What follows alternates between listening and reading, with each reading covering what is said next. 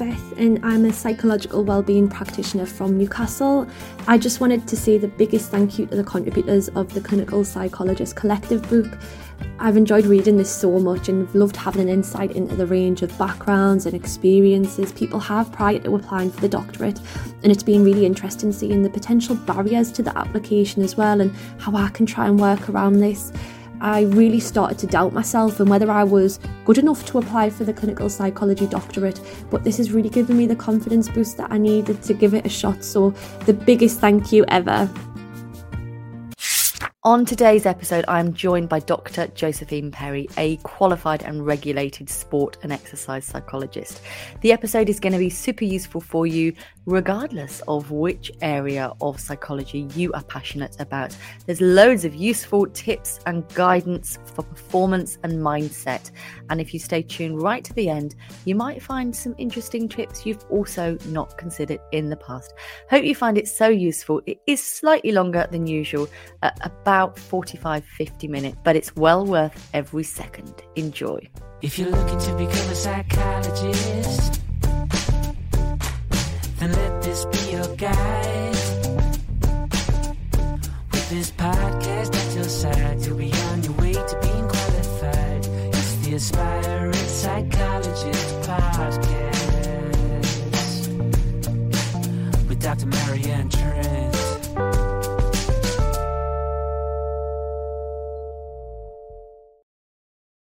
Hi, welcome along to the Aspiring Psychologist podcast. I'm Dr. Marianne Trent and I'm a qualified clinical psychologist.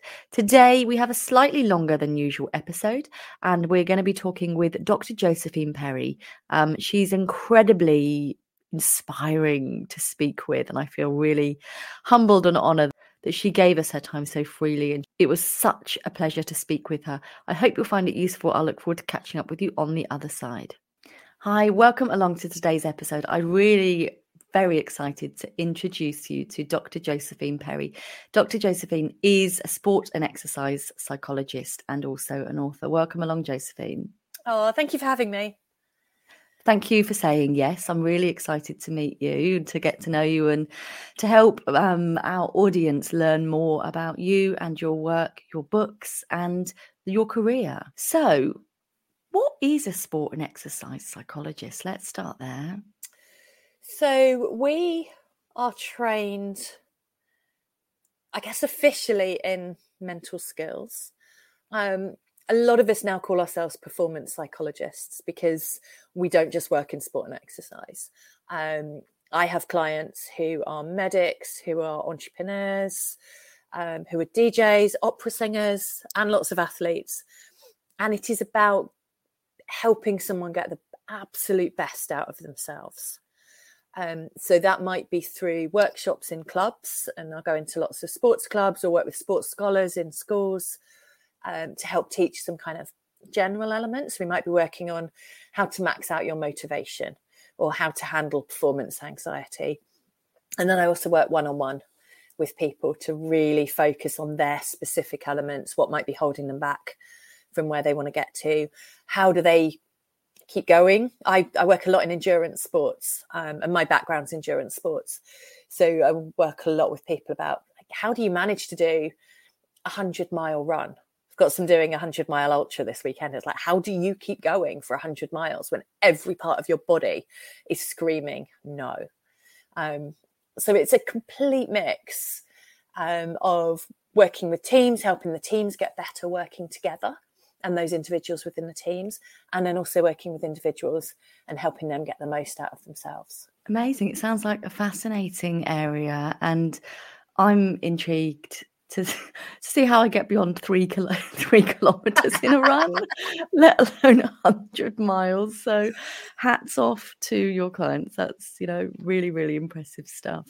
How did you get into it? So I had a previous career um, as a communications director. And so until 2013, I was working for a company called, or a charity actually called Nuffield Health, um, which was lovely because I was working in the fitness, the health world, um, but but running communications, running campaigns to get people more active. Um, but my, my heart was in Ironman racing, so I was doing long distance triathlons with my husband, and we went over to Australia to do Ironman Melbourne. And I was standing on the beach in Frankston, which is where the swim start is there, and the waves looked horrific, and I was really, really scared. And the guy on the tannoy said, "You can't control those waves. You can only control how you feel about them." And it was it was proper light bulb moment stuff of me going, "Ah, if I used my brain, I could be a lot better at this sports stuff." Because I was always the really geeky academic kid at school, and I was always last out of the changing rooms to ever do any sports. Um, and I suddenly realised I could be a lot better at sport if I actually used my brain a bit more. And I got in the water and I did the swim, and I had my fastest Ironman race, um, probably ever, because I can't see me going back to it. And um, when I got back to the UK afterwards, I really started looking into sports psychology. And I think at the time there was probably only Steve Peters' book around the chimp paradox, and there wasn't really that much else. And there wasn't really much information on how to get into it, but I wasn't enjoying my job at all. And I had the ability to go and my husband said, Well, just have a year off, have a gap year. And I was like, Yeah, yeah, I'll do that. So I, I quit the job and and within two weeks I was bored. So um, I went to do a master's in psychology, a conversion course. And with the idea being that, well, that would always help understanding behavior change. If you understand behavior better, that's going to help me understand behavior change. I can go straight back into communications. It will be helpful. But with the idea that that maybe I could pick up the sports side too. And I enjoyed that. Um, so I signed up for a master's in sport and exercise psychology. Um, it's usually a one year course. Um, and then I discovered at the end of that, if you actually want to be a sport and exercise psychologist, it's another three years training. So I'm not sure I would have gone into it if I'd have properly done my research up front. Um, but I was already halfway down the route by then. So you then find a supervisor and you sign up to the BPS to do kind of, it's not really a training course. Um, it's more like you are out working as a trainee sports psychologist, um, but you have um, lots of boxes to tick. You have many, many, many hours to show of the work that you've been doing. You have case studies to write. You do a large research project that's the equivalent of a PhD level research project. Um, and that takes most people around three years to do. Okay, so unlike clinical psychology, for example, there's not the machine that's having a forward momentum as well and kind of keeping you on track. It, it sounds like it's very much just driven by yourself. Totally. Um, so there are three routes you can take now, um, which has opened up since I did mine. When I did it, it was purely what we call BPS stage two. It's called the QSEP. Um, there is another route that's through BASES, which is often for people who've got more of a sport and exercise background rather than a psychology background. I don't know that much about it, but it feels like that one has much more hand holding. So there are workshops that you go to as part of it. I don't think you have to do the research project. Um, but a lot of it will be very similar. It's about building up hours of workshops and one to one work and communicating and explaining sports psychology processes. And there is also another route that you can do called a professional doctorate. And there's three universities where you would do a doctorate, but much more of a practical doctorate than you might otherwise do, and you do that training alongside it. So, that, so there's now three routes. Um, but if you've got a psychology background, you're probably most likely to go through the BPS route. But but it's not. I was explaining to a trainee I was talking to today. It's not about following a curriculum, and there's no classes to go to in any way, and there's no structure. You create it. So to me, it feels incredibly difficult.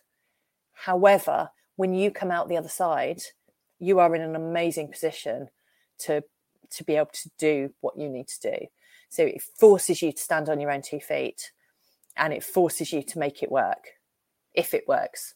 So if you make it through the process, you will be hopefully a really good sports psychologist because you've practiced what you've preached, I guess. But it feels like there is a niche in the market for someone having a more taught approach and a more formulaic approach that you know, A plus B equals C plus D, you know, and that you come out at the end, or, or do you not feel? Do you feel like this is part and parcel of becoming the sport and exercise psychologist? I actually think it is that part and parcel bit. So when I was going through it, I was probably very critical about it. And I can absolutely understand trainees' frustrations. However, this is not an easy career to have. There are not many jobs in sports psychology. I did actually write a blog post um, a few years ago trying to figure out how many roles there were. But I would guess there's probably 100 employed roles as an applied sports psychologist. So there's maybe 20, 25 people that would work for, um, it's just changed its name. It used to be the English Institute of Sport, and I think they've become UK based now. And they work in the national governing bodies. So you might then work for, I know, British Athletics, and you would be the sports psych for British Athletics. So it's something like 20, 25 people there. Then you have people that work in, say, the main football clubs, premiership clubs, rugby clubs, cricket clubs. And then you might have some people that work for TASS, which is kind of um, talented athlete scheme that goes on within universities. That's it for like having an employed job where that is all you do and someone pays your you a salary. Many others are working in universities teaching sports psychology in some way, and they will see some athletes on the side.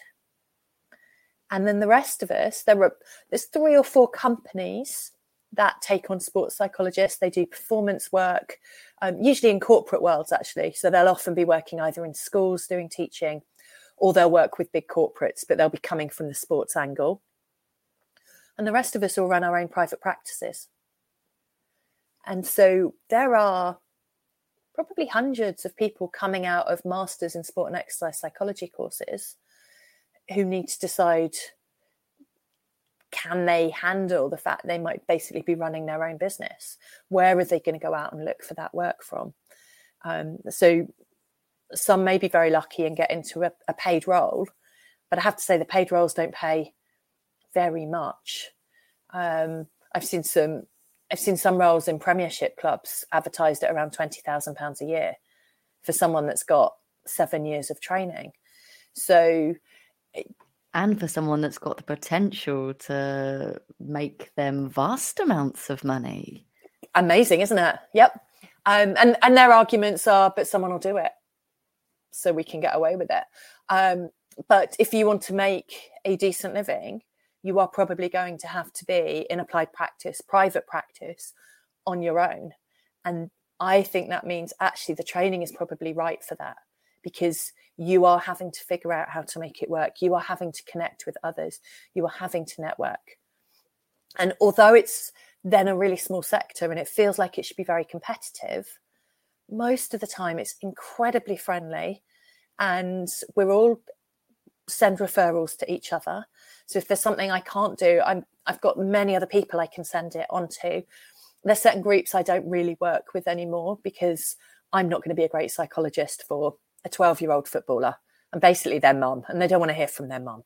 So there'll be other people that I send on to and people that refer into me and other psychologists that I'll make connections with and we'll do work together. Um, and so it's, it, it's really friendly and really helpful, but that networking and those contacts are really, really important. Um, and so I think it's really important that actually the training reflects that. You need to go out and find clients. You need to work out how to market yourself. You're not going to be given, very unlikely, a role. Uh, and when you train, the BPS often suggests that you can go into a placement to do your training. And yet, when I've asked, I put a little poll out on Twitter, and 3% of people had a placement. Everybody else was was finding a way to do it on their own. And so I think the training needs to reflect that. Absolutely. And is is there is there a cohort at all, or are you sort of being taken on individually throughout a year or throughout a you know throughout the talk program? So BASES has two cohorts a year, I think.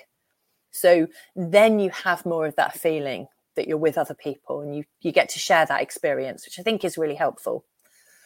on the BPS route, you just sign up and register when you're ready to do so. So you don't have that cohort in the same way. Um, but some people might well share the supervisor. And certainly when I supervise people, I have a group where they talk and they engage and you start to build up those contacts. I have a peer supervision group that I'm on where there's 12 of us who've all been qualified about the same time. And we will use that um, to find somebody else that might be able to help if there's a, a difficult situation going on or to be able to get research papers if you need them. So that's one of the other problems is that we're not within organizations most of the time. And when you do the training, you're not within a university doing the training. And yet, all the evidence you put forward in order to qualify must be evidence based. And so you need the literature, but there is no way to get the literature. So finding these kind of ways around it and being in groups and working with other people really helps helps you to find what you need. Sounds sounds very stressful and frustrating. Yes, very. Amazing. I don't know how you've done it. Like, hats off to you. Hats off to you. And you said there that, you know, with the BPS route that you sort of apply when you're ready. That makes it sound like anybody can do it, but I'm sure that's not the case at all. What are the essential or minimum requirements? So you need to have, is it a graduate basis for BPS membership? And you have to have stage one. And stage one is a master's in sport and exercise psychology. That is accredited. Then you also need um, an enhanced DBS check, and you need to know that you or show that you've got insurance. Um, and then you need two references from qualified sports psychologist. So it it does take quite a lot of information to pull together. Um, and alongside that, you also need to write your own plan of work.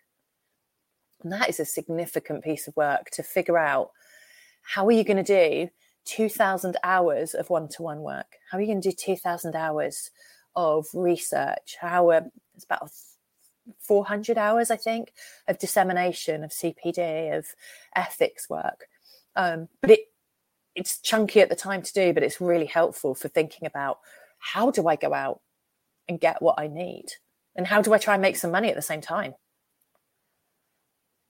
Yeah, and actually that's I think it makes it more formulaic and it makes you know which you know which hoops you need to jump through and i guess for anyone in any area of psychology it might be helpful to think about that you know so even if they're working for example in an assistant psychologist route and think i haven't got time for research well actually if you committed to yourself to think well i've got to do 100 hours this year of research based stuff how are you going to do that that's a really interesting and potentially useful idea. Yeah. And I would really advise anyone starting this process when you think about the research bit, because it's so substantial. And I certainly I felt like I was sulking a bit while I did a lot of it because I already had a PhD. And I was then being made to do 2000 hours of research when I've already got a higher qualification. I was definitely not in a great place about doing it. But if you can think about what you would like your specialism to be, that's really helpful. So I think it's really important when you're looking at the hours you do training, you get a really good range. So there's certain sports I don't particularly like working in. There's certain groups that I'm not going to be brilliant with, but you need to know that. So you need to get a really wide range of age groups, of both sexes, of all the different sports. I think I've worked in 27 sports now, and that's really helpful for then going which ones do I actually like? Which ones are good? Which ones suit the way that I work? Um, and really understanding all of that. But when you've done a little bit of that, to then be able to go, oh, I think I might want to specialize in this area. So if I've got to do a research project, I'm going to make it something that's worthwhile. And if you can make it in something that almost ends up as a product for you or the thing that makes you stand out, that's really beneficial. So I did mine in exercise addiction and technology, and whether um, the use, the more you use technology, whether it influences your risk of exercise addiction in ultra athletes. And I still use a lot of what I learnt today. Um, and it has been incredibly helpful for making that a specialism of mine. So, on reflection, I think it is very helpful. It's just frustrating at the time, but it's totally worth really diving in depth to a subject that might well shape your practice overall. Hmm. Thank you. Yeah. And I think with hindsight, I might well have picked a different area for my research than I ultimately did because mine was in physical health. And actually, uh, that's probably not an area that I work in at all. But I think because a lot of my, my postgraduate experiences before I got onto the doctorate were physical health, that sort of, that was my interest at the time, but it certainly wasn't my interest by the time I finished. Um, hearing you talk about assisted tech. Um, I work um, and have written in the media about orthorexia, which is where you're using, um, you know, you're forcing yourself to jump through different milestones, and you might be using fitness tech to kind of keep yourself happy and feel like you've attained or achieved. Um, I have a Fitbit it's hidden under this sling because I've broken my arm at the moment. Um, and even being able to look at how many steps I've done is tricky because I can't twi- I can't twist my arm. But um, I don't know if you know, but um, recently Fitbit did away with all of their challenges. So Fitbit Bingo is now scrapped. Um, Fit and Workweek Hustle, you can no longer compete against people. And for me, that was one of the main appeals of a Fitbit. So I'm thinking about getting rid of it, to be honest. You know, but there's this competitive ethos even within wearing you know me and some of my psychology colleagues and friends I went to school with that are you know trying to be a bit steppier than the other.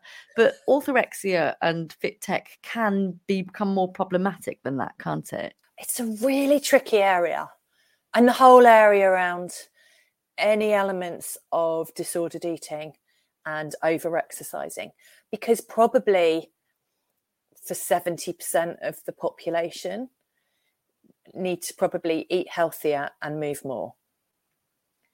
And there are some policy elements that have been put in place that support that. So, calories on menus. There is research that shows for those who are likely to be overeating, that is incredibly helpful. And I certainly know I will look and I will make different choices based on what I see. So for that group of people, calories on a menu are helpful and help with that decision making, the nudge process. For those who've had an eating disorder, they are really, really dangerous. It is an absolute prompt to get you back into that eating disorder mindset. And that, that eating disorder voice in your head will use the calories it sees to totally, totally beat you up. And it's a horrible place to be. Similarly, with all the information you can get off your phone or your Fitbit, for some people to be a bit steppier than the others, really good. Um, to get the feedback can be very helpful. For others, really dangerous. And so there is this real mismatch between who uses what. And I will often advise my athletes not to use things like Strava because and I've really found this when I did that research that I work from an approach called ACT, acceptance and commitment theory. And one of the elements I love in it is values. It helps you work out what actually matters to you, not the things that are just easy to measure. And our watch is never going to tell us what actually matters. Our watch will tell us what's easy to measure. And so we end up validating ourselves and justifying and thinking whether we're a good or bad person based on some measurements on our watch. Not, did I enjoy that run? Did I catch up with my friend who's been really miserable and now feels a lot better because we went for a run together? And so I'll often ask athletes to, to go for naked exercise um, with no tech they're allowed to wear their clothes. Um, but I want them to do stuff with no tech. I really want them to think about how do they motivate themselves? How do they enjoy it when it's not to do with what times or distance or even how many goals they've scored? And I do tend to work with a very specific group of athletes um, who all have performance anxiety. And they all have two traits in common they're very intelligent and they're perfectionistic. I call them VIPs. And that perfectionism element means they're constantly trying to beat their watch or beat their friend on Strava. And it just becomes a really big, I know, hammer to beat themselves up with. Rather than remembering, why do I do this? I do it because I enjoy it. I do it because I I want to feel fit and healthy. I did a workshop with um, a school on Wednesday night and we talked about motivation. It was so lovely because we, we're all filling in post it notes and sticking them all over the place with different elements of motivation. And um, they were just like, I just love how I feel when I achieve a new skill. I love how I feel when I've worked really hard for an hour. Nothing that they came up with was, I like knowing I've done my 10,000 steps a day. Um, so I can absolutely see why challenges and calories and all that other stuff can be helpful for some people. But for people that are already diligent and dedicated to their sport and exercise, they can be incredibly harmful and they can rip all the joy out of what they do. And I don't have an answer because yeah, I, I, don't know how you you block some people from seeing things, but I think it's really mm. helpful for people to have the self awareness of I am doing this. Is it helpful for me? Yeah, I hear you. Absolutely. It's really incredible and insightful, thoughtful points that you've raised there. And um, it's interesting when when I was listening to you and reflecting that initially when I first started going weight training, I would tell my watch afterwards that I'd done it. I'd be like, amazing, like you know, 45 minutes exercise, clever me, well done. Um, but over time, because it was fiddly to do in a faff, and my watch didn't automatically recognize that as exercise because it wasn't, you know, hardcore enough. I just didn't bother doing it. But I never bothered, and but I still loved doing it. You know, I loved connecting with my personal trainer. Well, I'm going to love doing it when I can lift weights again. But yes. um, you know, I was gaining so much more than I ever would have gained from my Fitbit, thinking that would have been quite cool. Yeah, I did an experiment a couple of years ago for. I, I write some features for Cycling Weekly, and Garmin gave me their very best model, and I followed their training for a month, and then I followed my coach's training for a month. And actually, what was really interesting was it was very similar. And I would still get my coach's training even when I'm following the watch. And some days they would be identical. But I got so much more from having a coach. I got that connection. I got the feedback. I got the chatting through things. I got the um, the understanding that I was having a really tough week work wise and I had so much going on. And there was no point me going out to do a two hour run on the Sunday because my body just wouldn't be able to take in that training. It was going to push against, and very likely I would probably get injured or ill. And so there is so much more you can get from a person than you are going to get from a watch feeding you things. There is for sure. And sometimes some of the clients I work with are, um, who might still be in full time education, for example, um, and enjoying exercise um, and looking ahead to, you know, successful athletes are really reluctant to have any sort of academic coaching because they see that as cheating, but yet can get on board with the fact that athletes would have, um, you know, coaches, but they can't feel that that's okay for them to almost get a bit of extra help with their academia. How could people think around that? Yeah. I, I guess I I only see the people that come to me, um, and they're coming for performance coaching, and I get a lot of parents that will be saying, "Can you work with my child on their sports? Can you sneak in some stuff around exam stress?" And I know the next month, every under 18 that I work with, we won't really be doing much on the sports side. We will be doing it on the exam side. But the techniques are identical. So the technique I would use with an athlete or someone going through exams or a senior eye surgeon trying to do a really, really tricky um, operation that's coming up, they're identical. There are lots of work around um, psychoeducation, understanding why your brain is sometimes giving you really unhelpful conversations going on, um, and then working on how do you change those conversations in your head. We'll be looking a lot at being able to self advocate better, lots at the self talk that you're using, lots at the values and why you might have those fears or those anxieties, but you're going to work in line with your values anyway. And then we'll build things like mental skills in. So I think I do a lot with with those athletes that've got exams coming up. Might be something like control mapping. What can you control right now? And what focus can you put on that? What can't you control? And how do you accept that you can't control it and be able to move on? Or things like what if planning. Every single thing you were worried about that's that could happen. And and especially the silly things. They always go, there's always a, I know this sounds silly, but it's like that's what we want on there. Um, and then we put the, well, how are you going to prevent that happening? What can you do in the next few weeks that means that's less likely to happen? But you know what stuff might happen because it does, and that's life. And what are you going to do in that moment so that instead of your threat system kicking in and you not being able to think logically, rationally, that you are able to to keep that thinking that you want.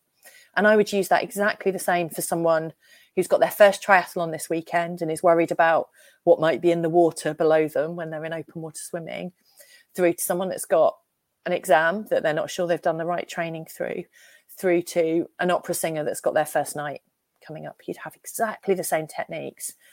It's just matched to the the context or the environment that somebody's in. And it's not cheating, it's optimizing and you know, doing yourself a favor.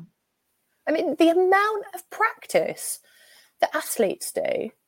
So I work a lot with swimmers. Most of them are in the pool for like 15 hours a week. I cannot understand why you would spend 15 hours a week in a swimming pool. I hate swimming. Um, and then not spend an hour a week doing some mental skills practice or really planning how you're going to behave when something happens in your race or to prep for that race fully. It's like the the brain side needs regular, regular practice, but it's a tiny amount compared to the amount of physical activity that we tend to do. Absolutely. Just before we come on to discuss um, your amazing book that I'm listening to at the moment, I wanted to talk to you a little bit about amenorrhea. I don't even know if I've said that right. I think I might have done. Yeah.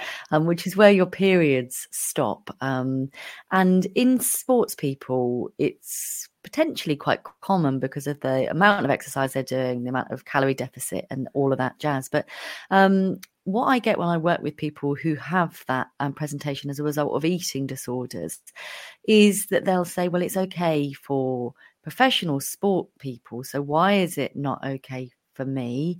Um, and I'd really love your view on that, please, Josie.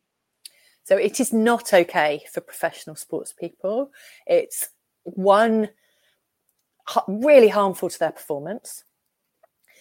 Two, they will end up with stress fractures long term and they'll plateau and they'll just get burnout so they won't actually be able to improve anyway. Is that is are the stress fractures li- linked to bone density and or yes. um you know yeah. estrogen and calcium and all of that jazz?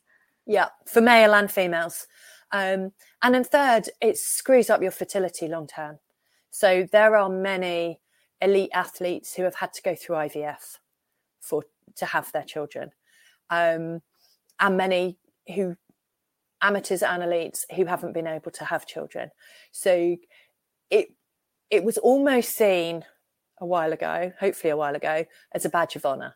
You have trained hard enough that you don't get a period. So it's seen as like a wow, that makes you almost elite. And certainly 10, 15 years ago, when I first started learning about it, it was definitely that kind of look at me, I'm good enough, I don't get a period. We now know how harmful that is for you for performance and long term health. Um, it tends to be known as RED-S. So it stands for relative energy deficiency in sport. And it's often thought of as an, an accidental eating disorder. So you are not actively trying to lose weight to change your body shape what most people do is they step up the amount of exercise that they do without matching that with the amount of calories that they need.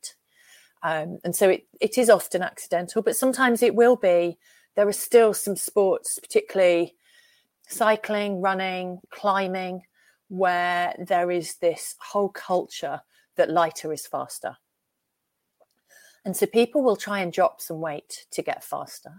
And the real problem with it is that that works for a short amount of time. So you've still got the strength you've built up, but very quickly you lose some weight and you are then able to go faster using that strength. And then you break. So for women, it will be that your period stops. For men, it will be they don't get a morning erection because their testosterone levels have dropped so much. And then over time, when that continues, you start to struggle with energy levels. Um, and the big thing that normally stops people in their tracks is stress fractures, particularly runners, because you are not giving your body the hormones that it needs. You are starving yourself in a way, and then you are running up and down on bones that are getting very, very damaged.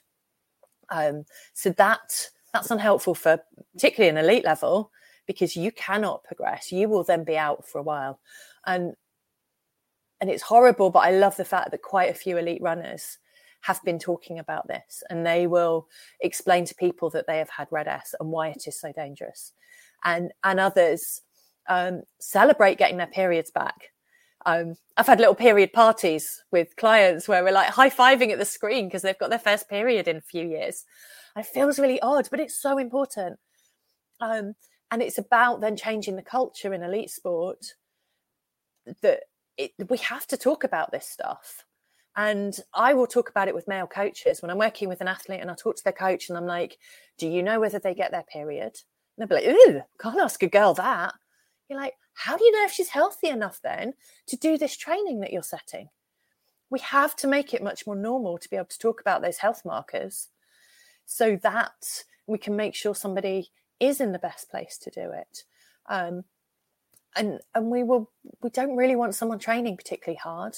We'll we'll cap what training somebody's doing at quite a low heart rate until they've had three periods back. And so it's it's not just about stepping up the eating. It can be probably a six to 12 month process of getting healthy again. So for elites, that's a year out of their career. We absolutely don't want them getting into that state. Um, but for, for regular am- amateurs too, that takes so much joy away from what you do. And it, the big thing is it tends to curtail your social life because many of us get into our sport and then we join a club and that's how we get lots of our excitement. And we go on training camps together and then suddenly your sense of belonging goes because you don't feel like you belong to that that group. It's really harsh. Um, so i think we need to talk about it much much more. Um, and and if you've got clients who are saying oh but elites are allowed to do this they're not. Um, and more and more is being put in place to stop that Great. Thank you so much for illuminating that for myself and for our audience as well. And it's really important stuff to hold on to that we're we're talking about with our clients. So your most recent book, baby, I think it's your most recent, is called The Ten Pillars.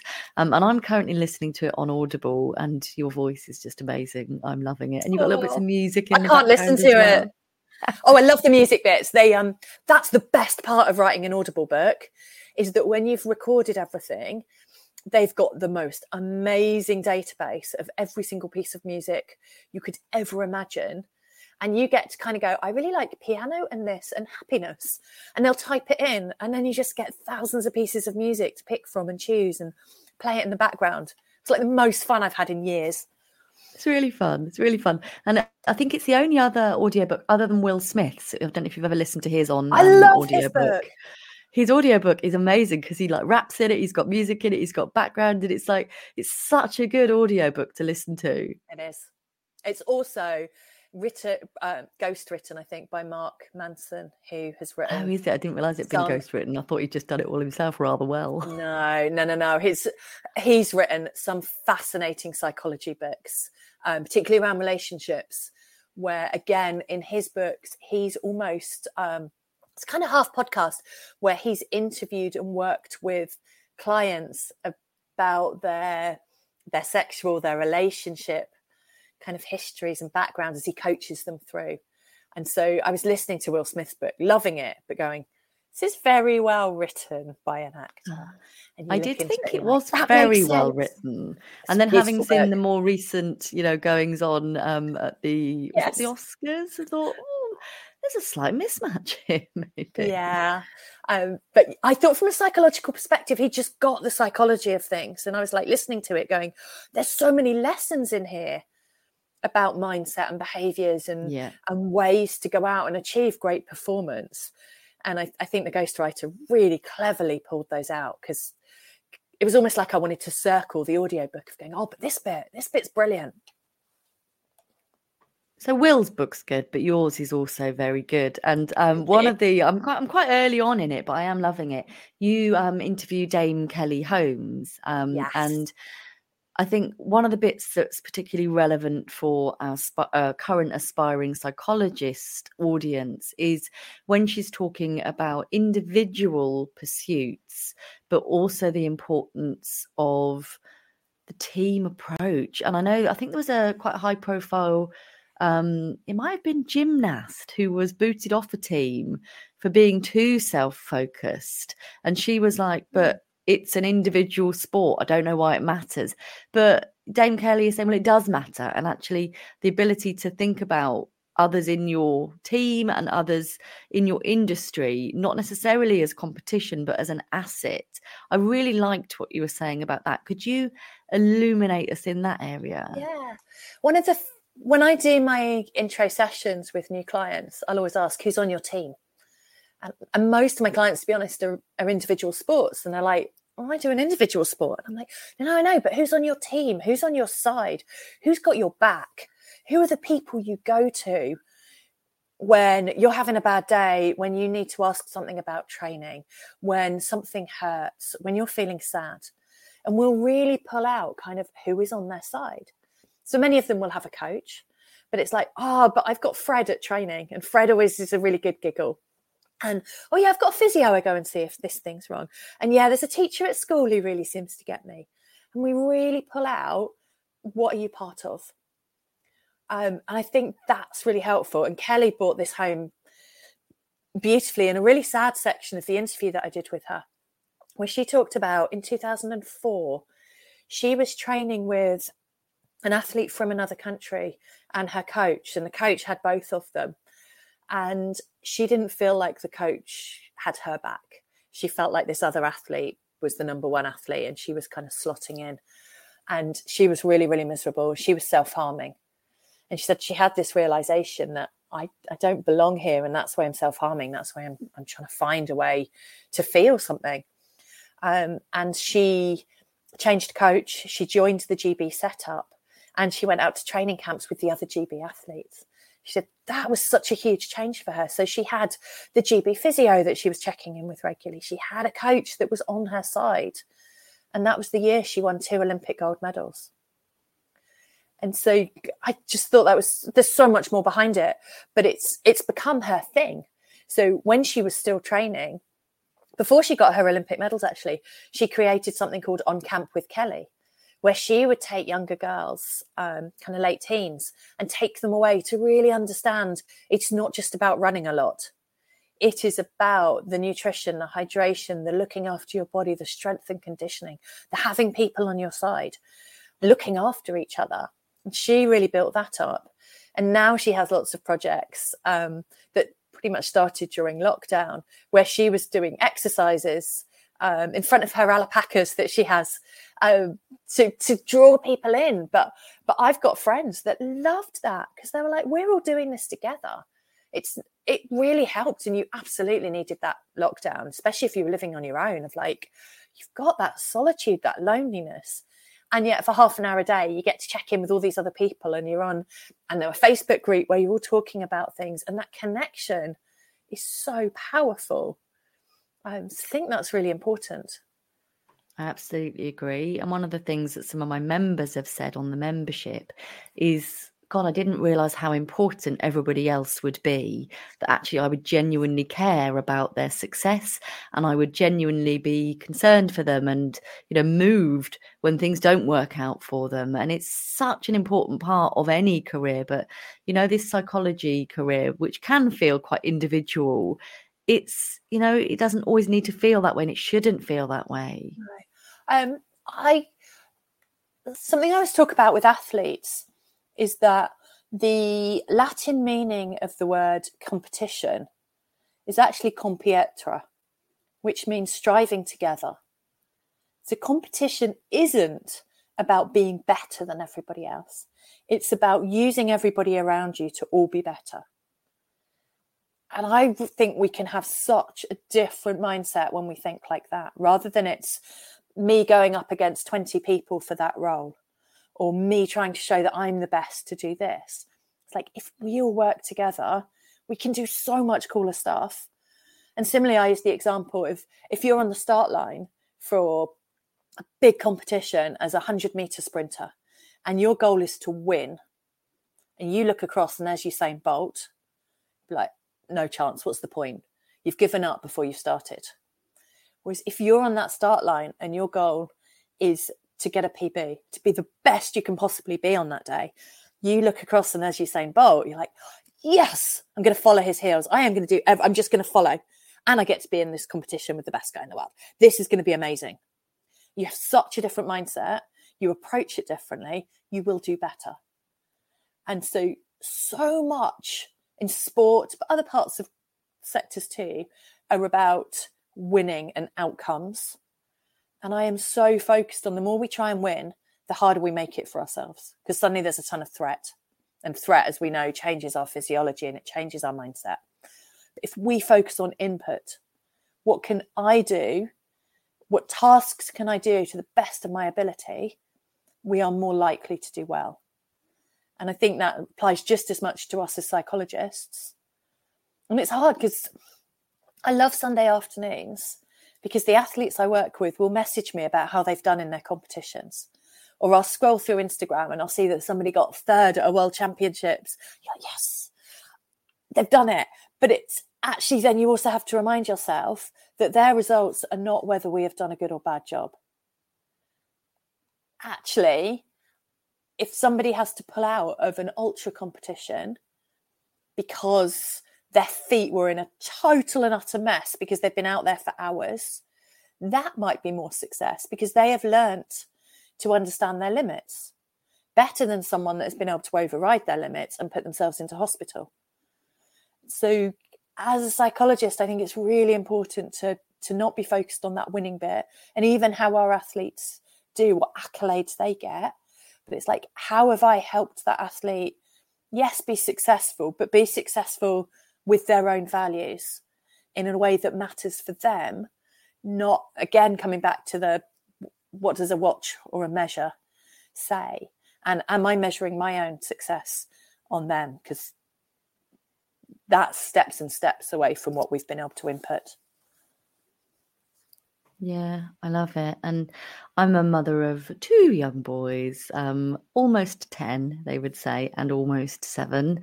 Um, and the 10 year old, almost 10 year old, will give the almost seven year old a head start because, of course, he's um, he is he's got a little bit shorter than the other one. And I'll watch the youngest, my youngest, um, do really well to begin with until he starts to consider where is my brother.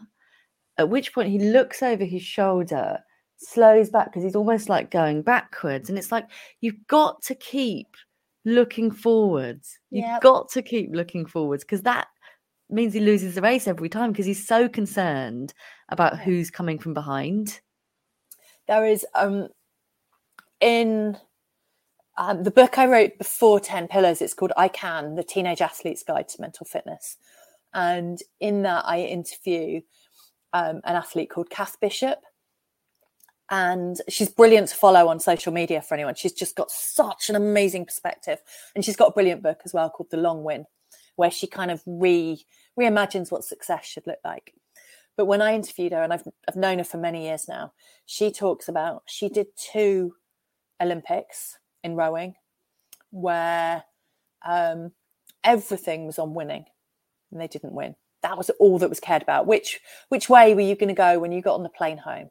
If you won a gold, you've got to go in the front of the plane. Otherwise, you went in the back. And then she came to her third Olympics, and it was going to be her last Olympics because she's highly, highly intelligent, and she was going off to the Foreign Office to become a diplomat. So she knew it was her last. And she and her partner, Kath Grainger, went with the approach of let's just see what's possible. Let's move away from this whole we must win. Let's see what's possible. Let's focus on the input everything they did with the what's possible approach.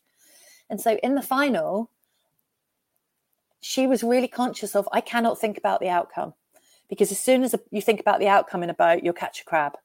and you're done for in Olympics. It just takes one mistake and there's no chance. So they she was just focused, what do I need to do in this moment?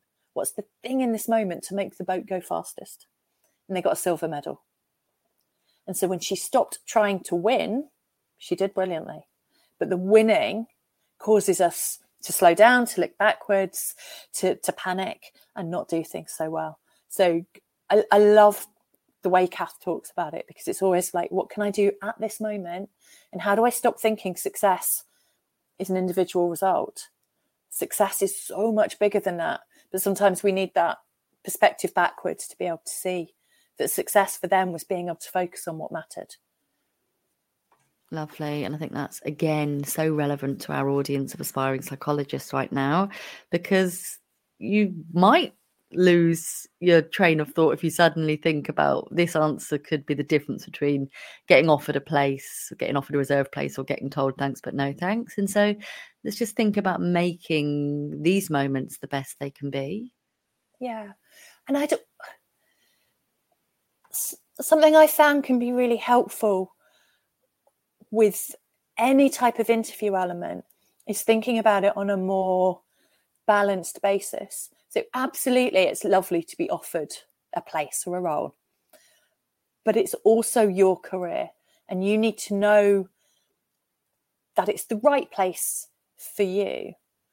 And so, being able to think, kind of, this is just as much for me to see whether this is the right place. And and actually if you know your values well enough and what matters to you and what you want to go and do some of those roles you might be going for aren't going to give you that. And it's really hard to be really focused on what matters most but you're going to end up in the right place if you do so being able to be really clear and not give the right answers but give the answers that that are authentic to you will see you in the right place. And so the more you're focused in an interview then on, on my values and what matters and how am I being authentic, not on do they give me a place or not, you are more likely to get the right places offered to you. Absolutely. I could not agree more. Um, just before we share the best ways to get in contact with you and connect with you, could you give us your top tip for reducing burnout in the psychology profession and on the way to getting to be where where you want to be?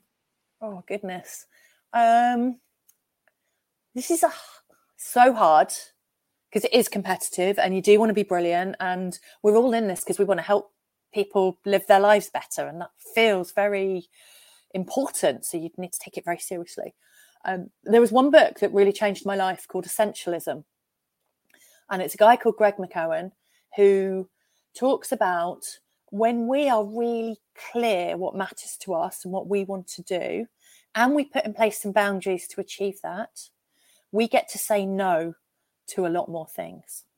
And those no's are normally the thing that when you wake up on a Tuesday morning and it's that afternoon, you're like, oh, why did I say yes to that? And they're the things we normally say yes to out of fear or obligation or guilt. And when we say yes to those things that don't take us in the right direction, we're basically saying no to the things that do because we're not giving ourselves the headspace to make the right decisions or to even go out and hunt. We, we might say yes to things that come to us, but we're not going out to hunt for the stuff that will actively get us where we want to go. And so I tend to have five filters that I work with with my clients that can help them make better decisions in that way. So they have less burnout because they've got more energy for the stuff they really want. So the filters do I have the capacity or do I have the capability to do this well so they don't end up in stress? Will I enjoy it? Because life shouldn't be a struggle all the time. There should be some fun stuff too. Um, does it help me meet my purpose? And you'll come on to purpose in chapter four of 10 pillars. And that one's super, super crucial. And then, does it meet one of my values?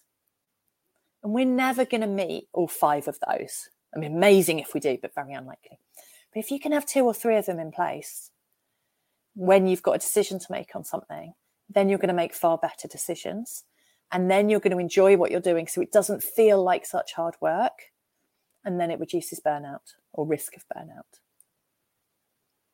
Amazing. Thank you so much. Um, I found this fascinating. Where can people learn more about you and your work, Josie? Uh, so I have a web page called performanceinmind.co.uk. Um, and there's a section on there called Performance Zone that has lots of blogs and worksheets and things you can download and use. Um, I have the 10 Pillars of Success, which is 10 kind of psychological traits, characteristics that all the research and evidence shows make you more successful. So things like belonging that we talked about, gratitude, courage, confidence. And then each chapter has a, a, person that you probably heard of that brings them to life and has really used that in order to be successful. Um, then I've got the teen I can teenage guide to mental fitness, which is designed for for sports, but people also use it for music and things, which is full of worksheets on on how to um, how to handle setbacks, how to be more confident. Um, and then I spend way too much of my time on Twitter.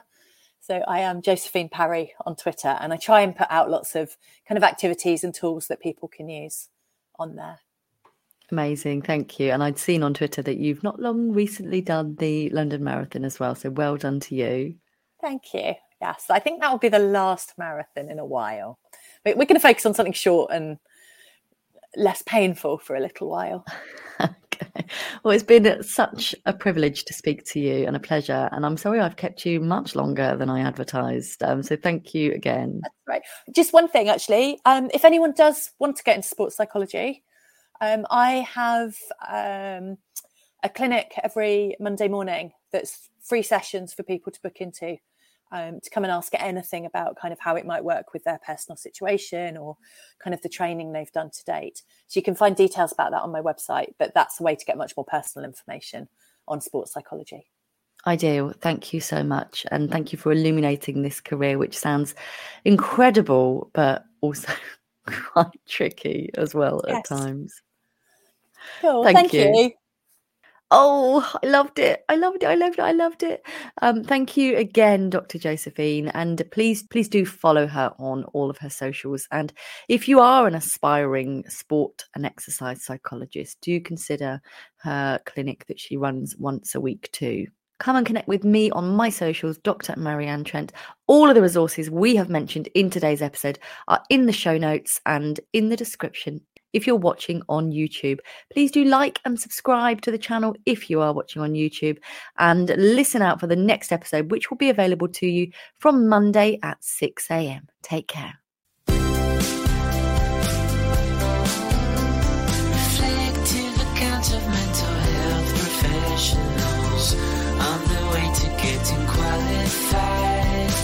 So many tips and lessons to The aspiring psychologist collective. The aspiring psychologist collective.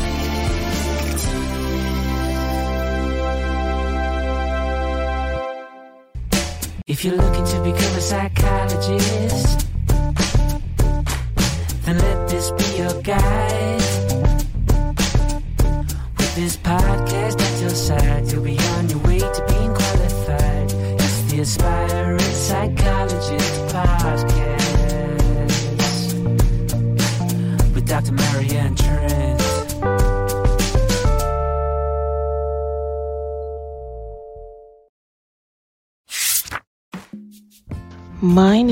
Diakolola Amujo. I am a recent psychology graduate from Ireland. I am also an aspiring clinical psychologist. Dr. Marianne's book, The Clinical Psychologist Collective, has been so helpful to me on this journey to becoming a clinical psychologist. As I plan to continue postgraduate studies in the UK, I found it extremely useful that this book provided in depth information on the UK DClinPsy application process. I enjoyed reading about the experiences of both qualified and trainee clinical psychologists.